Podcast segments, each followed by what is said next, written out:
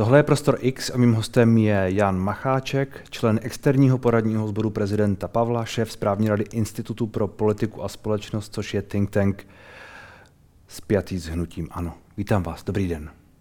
Dobrý den. Já jsem taky, já bych doplnil možná, že moje hlavní práce je, že píšu sloupky a komentáře do Lidových novin. A to taky děláte. Děkuji, děkuji za doplnění. Ta vaše činnost v tom externím poradním sboru nicméně, eh, co tam chcete vnést? Jak se tam cítíte? No tak eh, nominace samozřejmě nevzešla ode mě, ale od eh, prezidenta a od pana Jaroslava Zajíčka, který je šéfem zahraničního odboru kanceláře prezidenta republiky. Je to externí poradní sbor pro zahraniční politiku hmm. a, a bezpečnostní politiku. Takže eh, ta eh, úloha toho poradního sboru se nějakým způsobem bude v čase asi etablovat a definovat.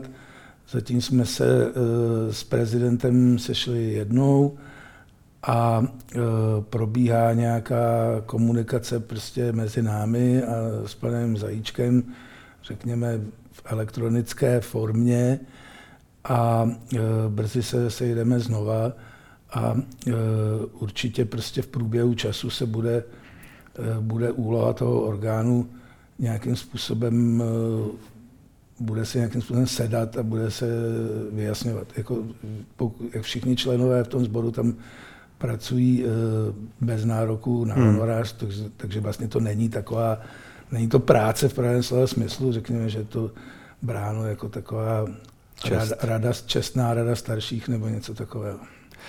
Chápu, nicméně mě spíš zajímalo, s jakými tématy tam vlastně vy teoreticky jdete. Mm. Co jsou ta vaše, ta vaše témata v tomhle sociálně, eh, omlouvám se, zahraničně bezpečnostním ranku, ne sociálně? Ano, no tak uh, já, jak se asi ví, jsem začínal jako spíše ekonomický komentátor, analytik, investigativní novinář, ale Postupem eh, času po eh, globální finanční krizi 2008 jsem se více a víc věnoval mezinárodní ekonomice a mezinárodním financím, protože mi to přišlo velice zajímavé v té době, ale zároveň, eh, protože mám jako publicista, řekněme, štěstí v tom, můžu, že můžu psát o tom, co mě baví a co považuji za důležité, tak jsem víc a víc se začal věnovat otázkám geopolitiky, zahraniční politiky, protože mi to připadalo stále důležitější a důležitější.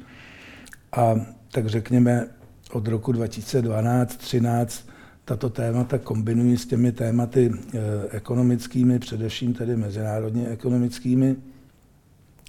A postupem času dokonce ty témata převážily, takže já si troufám tvrdit, že i nějaký respekt té české bezpečnostní komunitě jsem si získal a vydobil.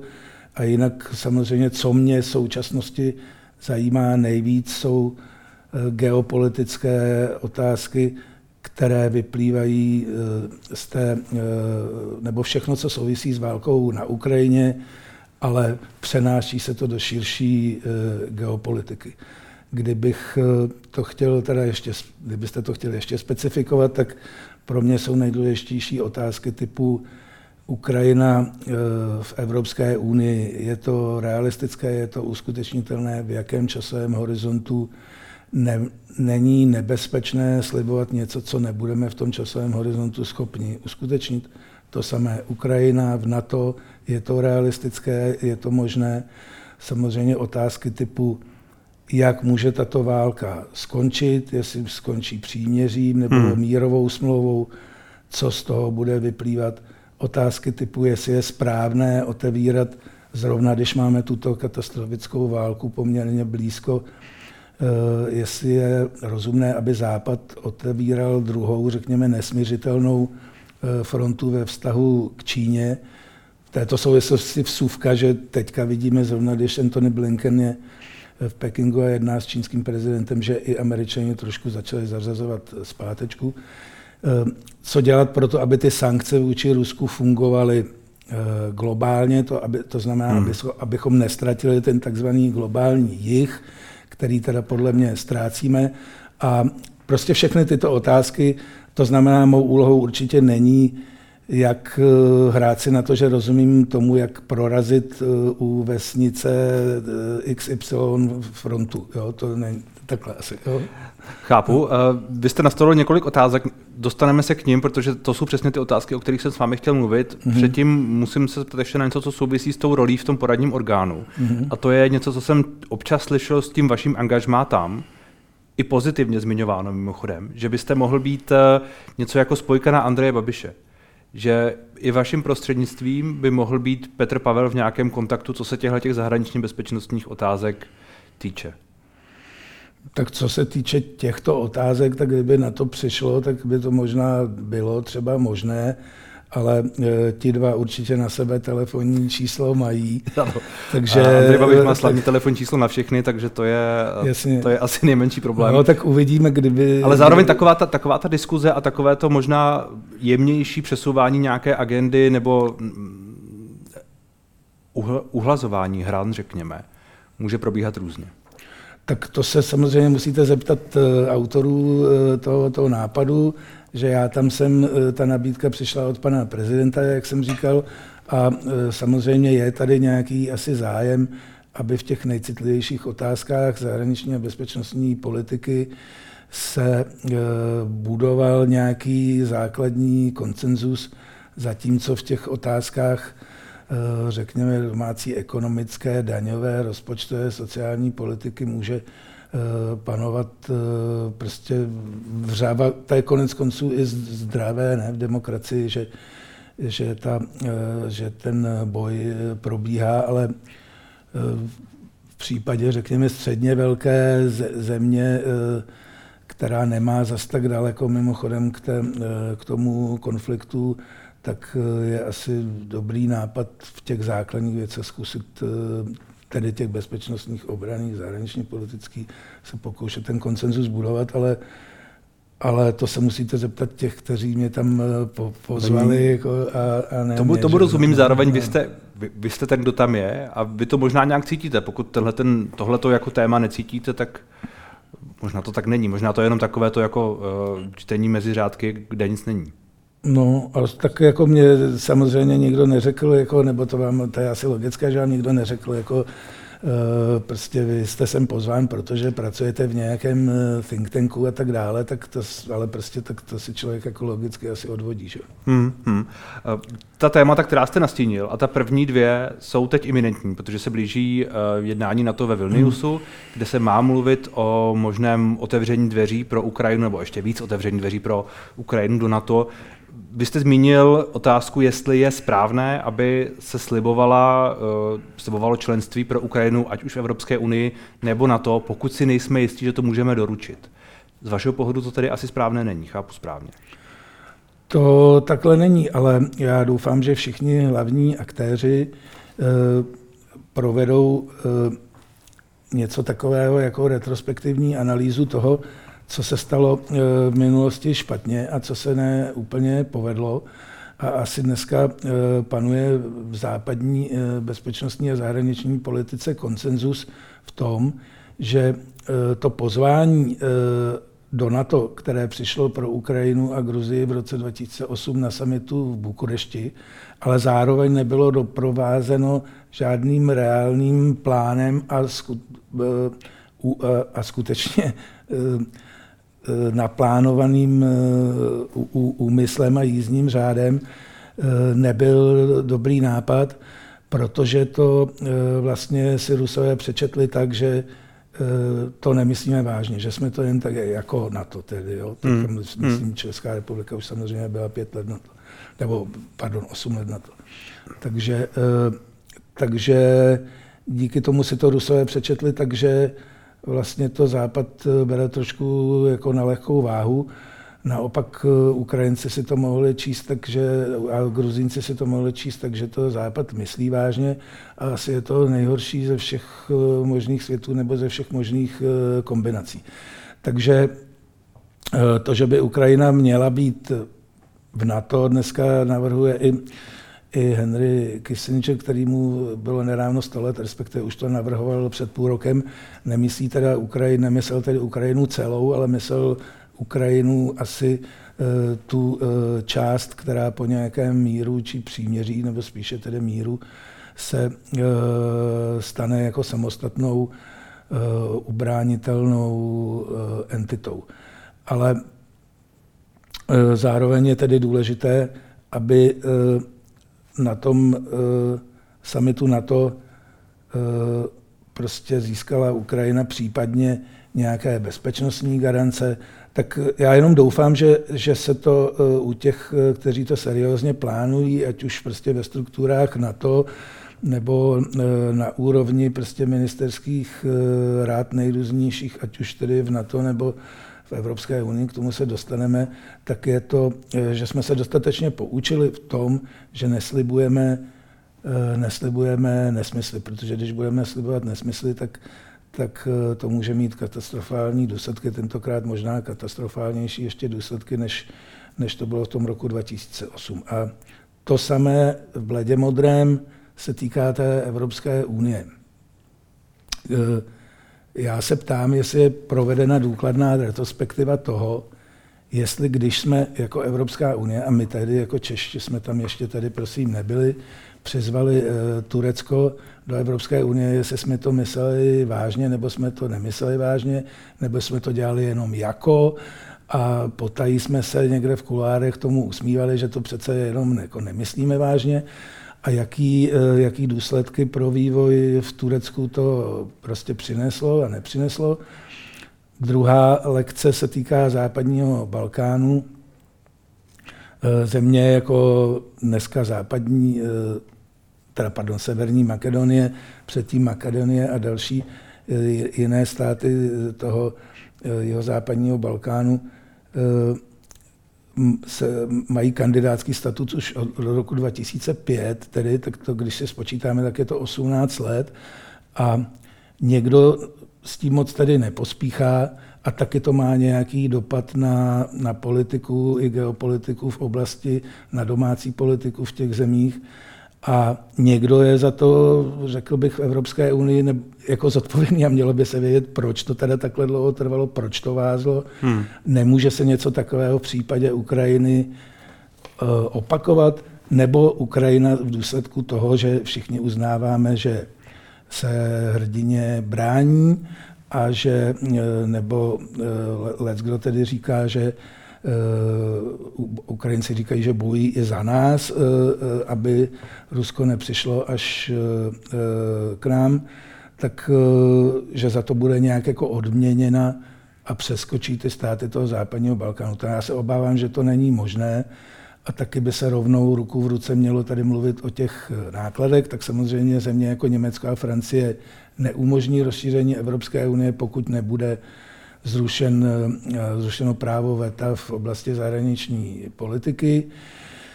A eh, my jako dosud, tedy příjemci dotací, bychom se taky museli uvědomit, že vezmeme-li brzy Ukrajinu do Evropské unie, že se okamžitě staneme čistými pláci, to je taky čist, jako realita.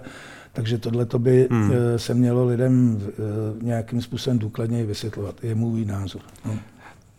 Bavíme se o tom, že ty sliby nemají být plané, ale hmm. mají být jednak dodržené tvrdými uh, nějakým jízdní, jízdním řádem v oblasti NATO, aby to nevedlo k ještě větší katastrofě. A druhá v Evropské unii mají být prostě promyšlené tak, aby náhodou uh, nevedly například k politické destabilizaci v těch státech, jako se to stalo v té severní Makedonii a tak dále. Prostě to je něco, čeho se obáváte. Zároveň jste řekl, že o hranicích Ukrajiny po nějakém míru, to znamená, že asi počítáte s tím, že Ukrajina o nějaká území přijde. Já nechci být v tomto uh, ohledu uh, prognostikem. Já sleduju prostě ten, uh, a v tom je taky asi nějaká moje přidaná hodnota, že sleduji skutečně každý den, co se kde důležit, samozřejmě má své oblíbené autory jako každý, ale co se kde ve světě, především tom anglosaském světě, píše o, o těch věcech.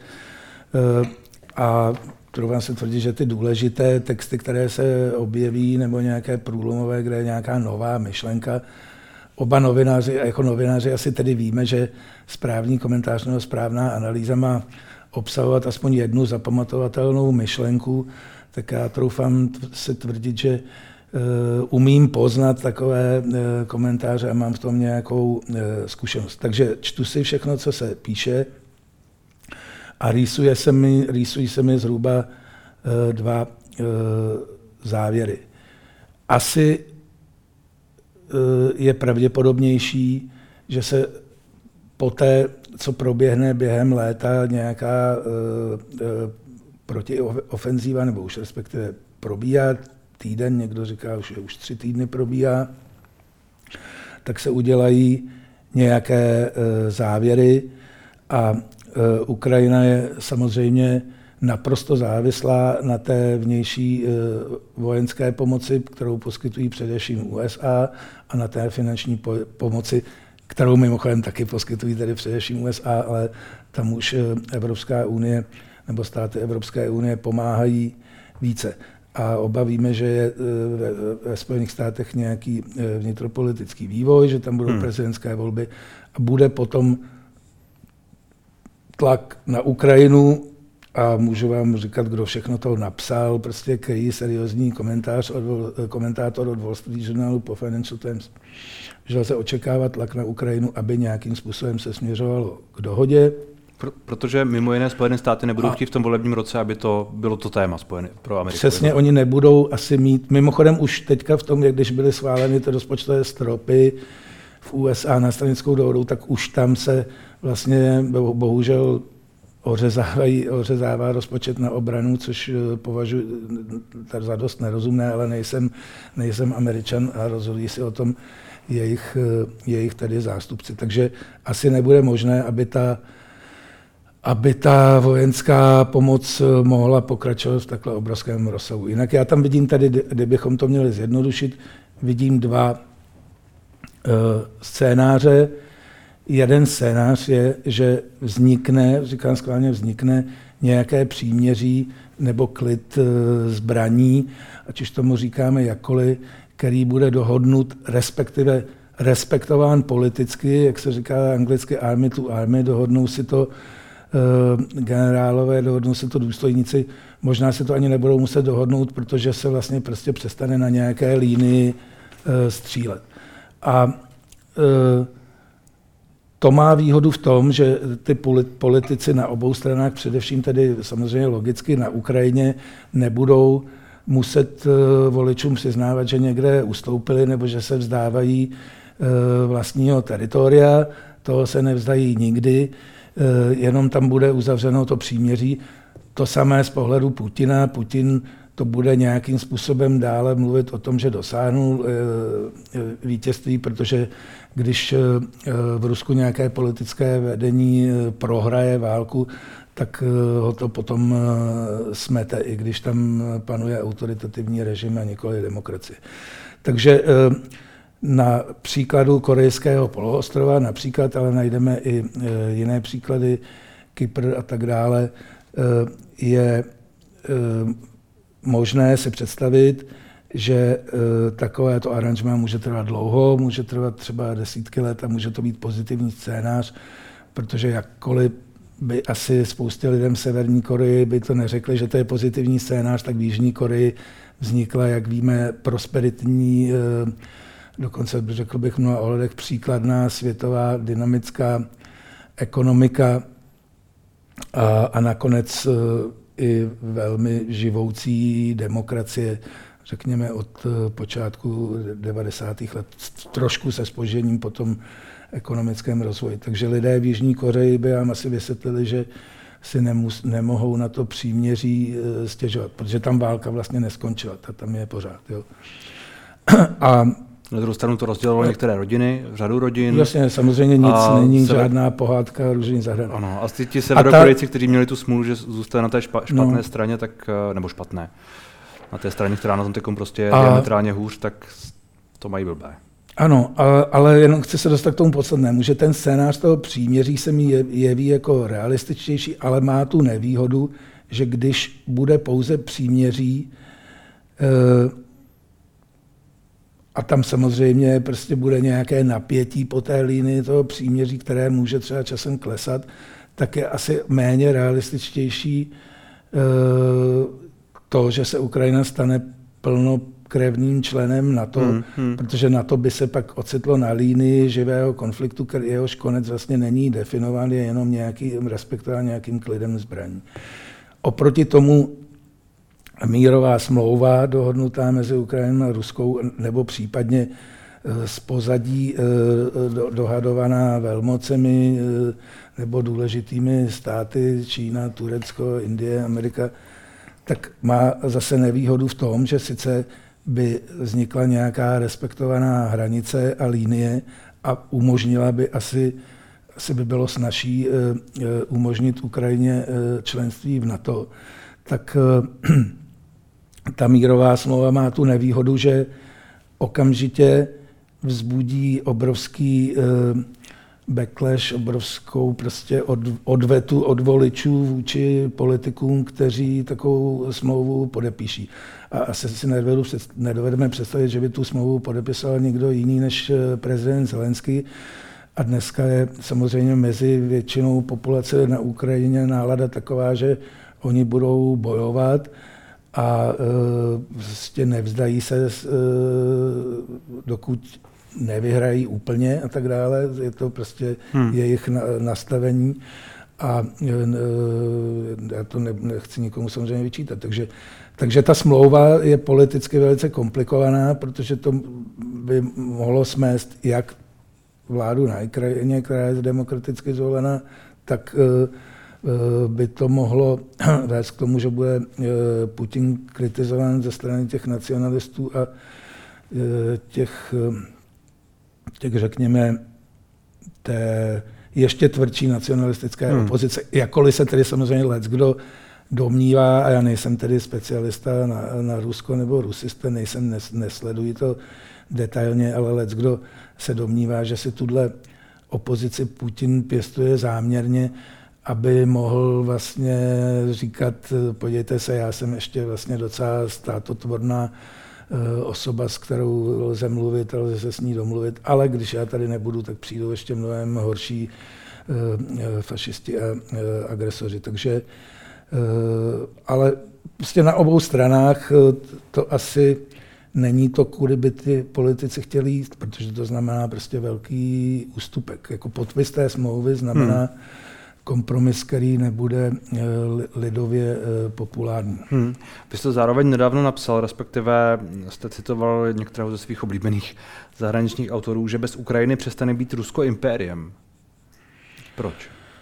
No, eh, to určitě, protože to takhle vlastně je historicky, ale v tom článku, který citujete, je jedna důležitá věc, která se týká toho, že Rusko nepotřebuje jak se Ukrajinu jenom jakési eh, teritorium, eh, geografické a samozřejmě geopolitické Rusové mají velkou obsesi v tom, aby měli přímý přístup k mořím, to znamená k Baltskému, Černému, k Pacifiku a tak dále, i Eh, i prostě nahoře v Arktidě, to je velká jejich eh, strategická obsese, ale důležitá byla myšlenka, že nejde jenom o to eh, tedy teritorium, ale jde i doslova o ukrajinské DNA. V Rusku, jak známo, probíhá dlouho velice neblahý, i když u nás to taky tady není nic moc, ale v některých evropských zemích velice neblahý demografický vývoj. Klesá tam eh, populace a klesá ta, řekněme, slovanská bílá populace, zatímco velice roste porodnost eh, mezi, v té eh, etnicky, říkám záměrně etnicky muslimské menšině, protože ne všichni, kdo jsou z těchto muslimských oblastí musí být nutně věřící, ale etnicky to nejsou rusové, takže tam ta porodnost dramaticky roste, zároveň dramaticky roste počet obyvatel a porodnost v celé té oblasti Střední Asie, kde má Rusko zase svoje eh, strategické zájmy a chce nějakým způsobem tu oblast eh, kontrolovat. Takže toho bílého slovanského pravoslavného elementu tam bude rapidně ubývat a naopak bude rapidně přibývat eh, této menšiny. Kdyby si k tomu Rusové mohli při, přičíst nějakých těch 40 milionů prostě Ukrajinců, kteří mají vlastně slovansko pravoslavné nějaké, jak se v tom článku pravilo DNA, tak jim to pomůže vlastně budování prostě té státnosti, jak oni si ji jako představují. To znamená, že a to by musel... že, ten, že ten jejich jako ukrajinsko-pravoslavný element je nějakým způsobem nosný a, a zase, že se v něm může vládnout jenom takovým způsobem, jako, jakým zhruba vládne ten Putin. To znamená hmm. autokratickým, prostě netolerantním vůči opozičního názoru, protože jakoby ten, ten jejich eh, elektorát pravoslavný, nebo elektorát právě ne, to obyvatelstvo pravoslavné je zvyklé a chce, aby se mu takto, uh, takto vládlo. Ale to by, musel, to, to by na Ukrajině, Ukrajinci chtít, ne? Cože? To by museli Ukrajinci chtít. Samozřejmě to by museli Ukrajinci chtít, o tom není pochyb. Ale jako proto uh, je pro Putina ta válka klíčová, protože to chápe tak, že nebude jenom o to teritorium, ale chce i dokázat, že tomu pravoslavnému živlu slovanskému nelze vládnout jinak, než mu vládne on. A Lukašenko případně v Bělorusku. Hmm. Ale prostě, ať si myslíme o systému na Ukrajině cokoliv, tak Ukrajinci už si zvykli, že se tam eh, vlády střídají a eh, prezidenti se střídají zvykli si na to, trošku za to může ten oligarchický systém regionální, že ty oligarchové bojovali mezi sebou, čímž taky vznikala nějaká konkurence. Je to zkrátka jiný systém, než se vyvinul v Rusku a Ukrajinci, ať už to dopadne jakkoliv, nechtějí, aby se jim vládlo takovým způsobem, jako se vládne eh, v Rusku. A Putin zase nechce, aby Rusové věděli za svými hranicemi, že se tomu pravoslavnému slovanskému živlu může vládnout jinak, než se mu vládne v Rusku. Hmm. Vy jste předtím zmiňoval taky tu Čínu, že, to, že v této době eh, dynamické, řekněme, v té Evropě je, je lepší, eh, budu parafrázovat, neprovokovat, neprovokovat Čínu. Eh, je to, je to v souvislosti s tím, že z, z vašeho pohledu by to mohlo tu situaci zhoršit? Mám pocit, že dlouhodobě je ta myšlenka spíš taková, že eh, na tu konfrontaci s Čínou se Amerika dlouhodobě přetáčí, že, hmm. že, že, že, že to přenášení toho vlivu z Evropy na Čínu je, je prostě něco, co je spíš nevyhnutelné a je to už dlouhodobé. A možná, že i ty hmm. příští volby eh, v americké rozhodnou o tom, že to je prostě definitivní. No, eh, tak to je samozřejmě zásadní a složitá otázka. Já si osobně myslím, a myslím si to trochu z toho, eurocentrického pohledu, nebo i dokonce z pohledu našeho místa v Evropě, že eh, ta válka je tak eh, strašlivá a tak nebezpečná, že bychom měli umět v rámci západu prioritizovat. A prioritou by mělo být prostě ukončit tu válku, což se podle mého soudu zase nejlépe povede tak, že se Západ bude snažit Eh, i kdyby to bylo, řekněme, z pohledu taktického, že taktické je to krátkodobější, strategické je to dlouhodobější, vrazit klín mezi, prostě, eh, mezi Čínu a Rusko nějakým způsobem. Protože pokud naopak eh, budeme tlačit Rusko a Čínu k sobě, tak tu válku ne, nezastavíme nebo neskončí tak, jak my bychom chtěli, to znamená plnohodnotným vítězstvím Ukrajiny. To znamená například, já vůbec si obecně myslím, že eh, a platí to jak pro politiky, i pro státy, ale uvedu to nejdřív na příkladu politiku. Já si myslím, že politici jsou trochu jako děti, že se mají chválit, když někdy udělají něco dobrého, tak se mají pochválit, protože když je pochválíte, tak je šance, že oni si toho všimnou a příště budou chtít zase pochválit a udělají třeba něco dobrého. Tak na tomto příměru já si myslím, že podobně by to mělo být se státy. A pokud je pravda, a já zase nejsem, nemám žádné informace od tajných služeb, pokud je pravda, že Čína zatím nedodává na Ukrajinu zbraně a zbraňové systémy, tak by někdo měl Číňanům říct, jsme rádi, že tam ty zbraně nedodáváte. A třeba oni nějakým způsobem taky eh, na to budou nějakým, eh, nějak eh, reagovat. Pokud je to zatím tak, že především se tam dodávají z Číny počítače, ledničky, z kterých pak někdo vymontová nějaké čipy, které dává do zbrojových systémů, budíš to všechno lecos asi probíhá. A takže prostě prioritizace a podle mě nejdu v rámci prioritizace a hierarchizace je ta je tato válka nejdůležitější problém, který podle mě svět má. Samozřejmě na globálním jihu to takhle nevidí. Víme, že v Brazílii nebo v Indii nebo v Africe, let kdo říká, to je nějaká válka vás, eh, bílých, eh, starých bílých mužů v Evropě a vyřešte si to mezi sebou a nás do toho netahejte. Ale já prostě si svůj eurocentrismus odmyslet nedokážu, tak pro mě je tohle problém číslo jedna. Takže já bych se pokoušel nějakým způsobem vrazit klín mezi Čínu a Rusko.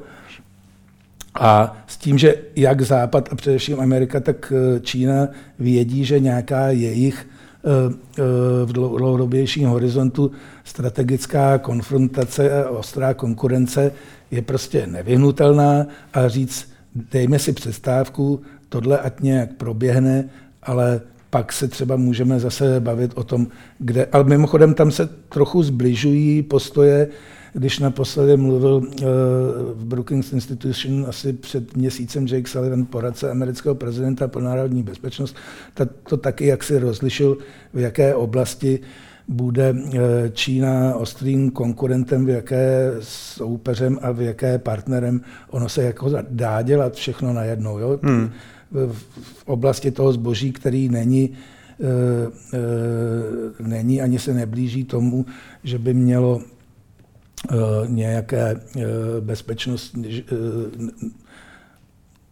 nebo aspekty, které souvisí s odolností, jako, což je další velké téma, tak tam může probíhat normálně, hmm. v jaké oblasti si budete konkurovat a do, do jakých oblastí se prostě nepustíte.